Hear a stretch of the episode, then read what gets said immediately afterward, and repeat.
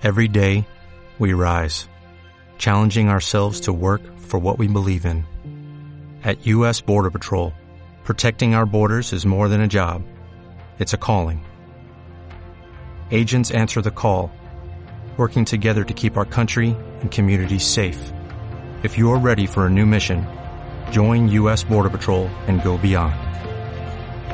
Learn more at cbp.gov/careers. Hola, soy Susana Bravo, me podéis encontrar en las redes como sus matronas y en el capítulo de hoy vamos a hablar sobre la temible inducción del parto. Bienvenidas.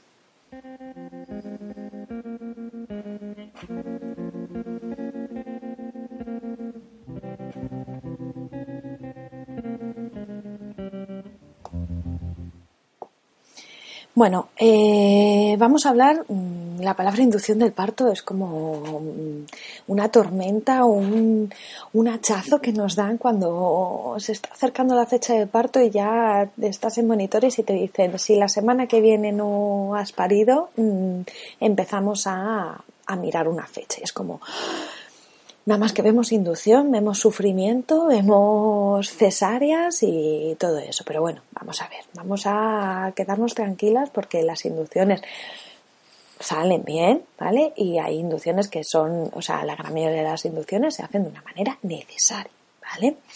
¿Qué es lo que pasa? A ver, nosotros te, nos decimos que, que mm, el bebé tiene que nacer antes de las 42 semanas, entonces un motivo de inducción es que no llegará a las 42 semanas. Entonces, 41 más 41 semanas y 5 días, 41 semanas y 6 días, nos empiezan a, pues 3, 4, 5 días antes a, mm, a, mirar una fecha. ¿Vale? Eh, otro motivo de inducir el parto es cuando el bebé no está creciendo bien. O sea, nos están haciendo controles, el bebé está más pequeño de lo normal, entonces están viendo que ya no está cogiendo el peso, no están eh, los flujos de la placenta ya empiezan a estar un poquito alterados y es cuando el ginecólogo se plantea decir mm, vamos a terminar este embarazo porque ya, ya no, me está, no me está gustando, ¿vale? También cuando hay una patología materna, es decir, tenemos una diabetes no, controlada, una patología cardíaca, una preclancia, que es una tensión alta, ya llega a, a, unos niveles muy muy altos. También incluso cuando tenemos una colelitiasis, cuando tenemos las enzimas hepáticas bastante alteradas y nos produce bastante picor, ¿vale? Que es muy muy muy molesto y es otro motivo de, puede ser un motivo de, de inducción al parto. ¿Vale? Eh, también que los monitores estén alterados, que haya algo mm, que no nos termine de gustar, ¿vale? Que el niño tenga poco líquido.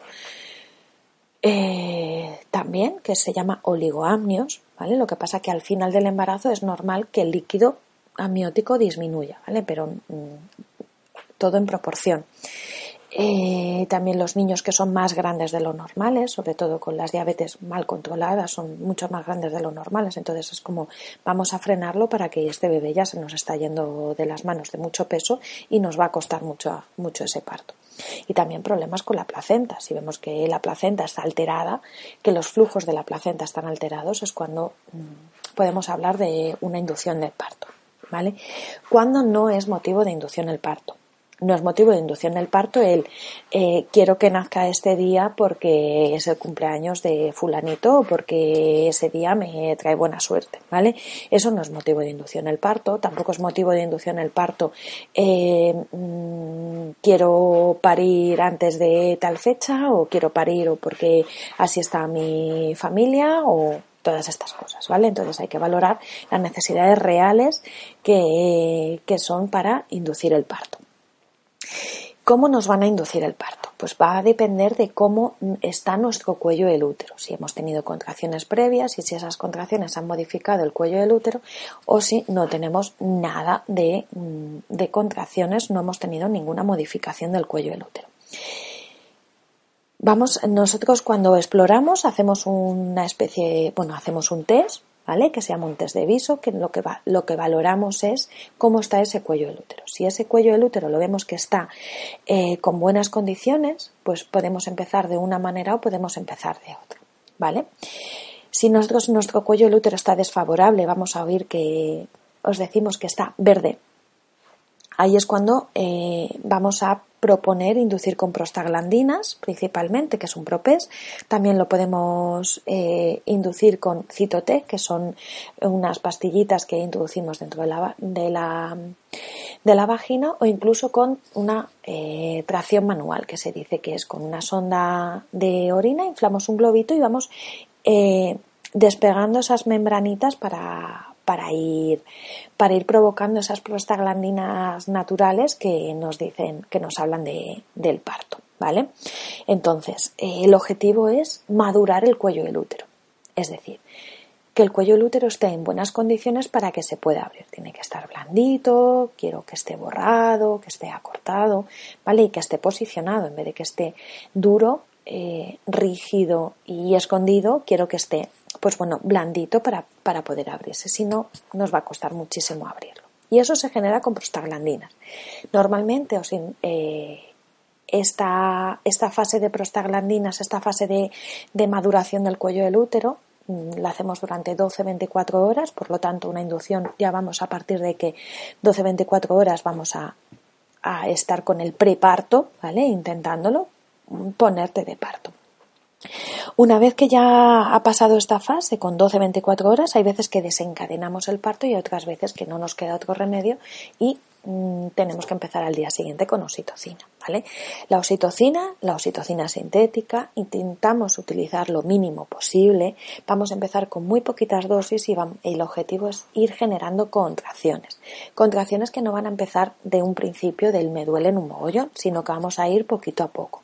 Las contracciones con oxitocina sintética son más intensas, se llevan peor, ¿vale? Entonces, pues son partos mucho más largos, más duros. ¿Por qué? Porque tenemos que, tengo que comenzar a ponerte de parto, ¿vale? Entonces, todo eso requiere un proceso y requiere, pues eso, muchas veces tiempo. ¿Qué es lo que pasa? Que ahí estamos en el hospital preocupadas, agobiadas, nerviosas, y eso no favorece que nos pongamos de parto. Entonces, eh, favorece que yo necesite hacer más cosas para ponerte de parto y que te incomode más y ya hemos empezado a entrar en el círculo en el círculo vicioso, ¿vale? Entonces, aunque estemos en el hospital, aunque estemos induciéndonos el parto, muévete, relájate, mmm, pide que, que, te intenten, pues bueno, si te puedes meter en la ducha con, con nuestra vía puesta, con nuestra, con nuestra oxitocina puesta, ¿vale? Meternos en la ducha, masajes, pelota, movimiento, pasear, ¿vale? A ver si a ratitos nos pueden ir quitando el monitor, que muchas veces el, monitor no, no, podemos quitarlo por protocolos del hospital y, y bueno, lo, lo, podemos, lo podemos preguntar, ¿vale? Pero las inducciones con oxitocina también son buenas, ¿vale? No, eh, no penséis en algo catastrófico ni horroroso, las conseguimos y conseguimos partos vaginales fenomenales, estupendos, preciosos. Intentamos poner lo mínimo posible y una vez que, mm, y si mm, el parto va bien y necesito nada, una amiguita y quitártela, te la podría quitar perfectamente, ¿vale? Lo que quiero es desencadenarte tu parto. Si luego tú segregas tu oxitocina eh, endógena de una manera fácil y esto, puedes hacerlo perfectamente sin ningún problema, ¿vale? Eh, si no conseguimos mm, poneros de parto en X horas, ¿vale? Mm, si no alcanzamos los 3-4 centímetros en 12-18 horas, es un momento de, eh, de decir lo que hemos fracasado en la inducción, que es un fracaso de inducción. Hay otras veces que el parto se queda estancado con 5 o 6 centímetros y conseguimos que avance. Eso sería un. Eh, un parto que se, que se ha estancado, ¿vale? Un, un parto un parto fallido, ¿vale? Pero la gran mayoría conseguimos que, que paráis y partos estupendos y partos súper bonitos, ¿vale? Pero cuando se hace una buena inducción de parto, si nos hacen una inducción a las 38 semanas, directamente con oxitocina, con el cuello cerrado formado y esto, y nos tienen 5 o 6 horas con la oxitocina a toda pastilla y no dilatamos, eso, claro, evidentemente no voy a dilatar en 5 o 6 horas, lo que el cuerpo tarda unas 12, 18, 24 horas en ponerse de parto no lo puedo conseguir por muy mm, sintético que sea en, en 4 o 5 horas, ¿vale? Entonces, bueno, Eh, nosotros para las inducciones lo que queda claro es que hacemos una valoración del cuello del útero y dependiendo de cómo esté el cuello del útero, pues así colocamos el... Eh, empezamos con una con una, una manera de inducir de una manera, con propés o con prostaglandinas o directamente con oxitocina, ¿vale? Entonces tenerlo en cuenta y, y nada más. No le tengáis miedo a la inducción del parto, ¿vale? Venga, un beso y nos vemos en la siguiente.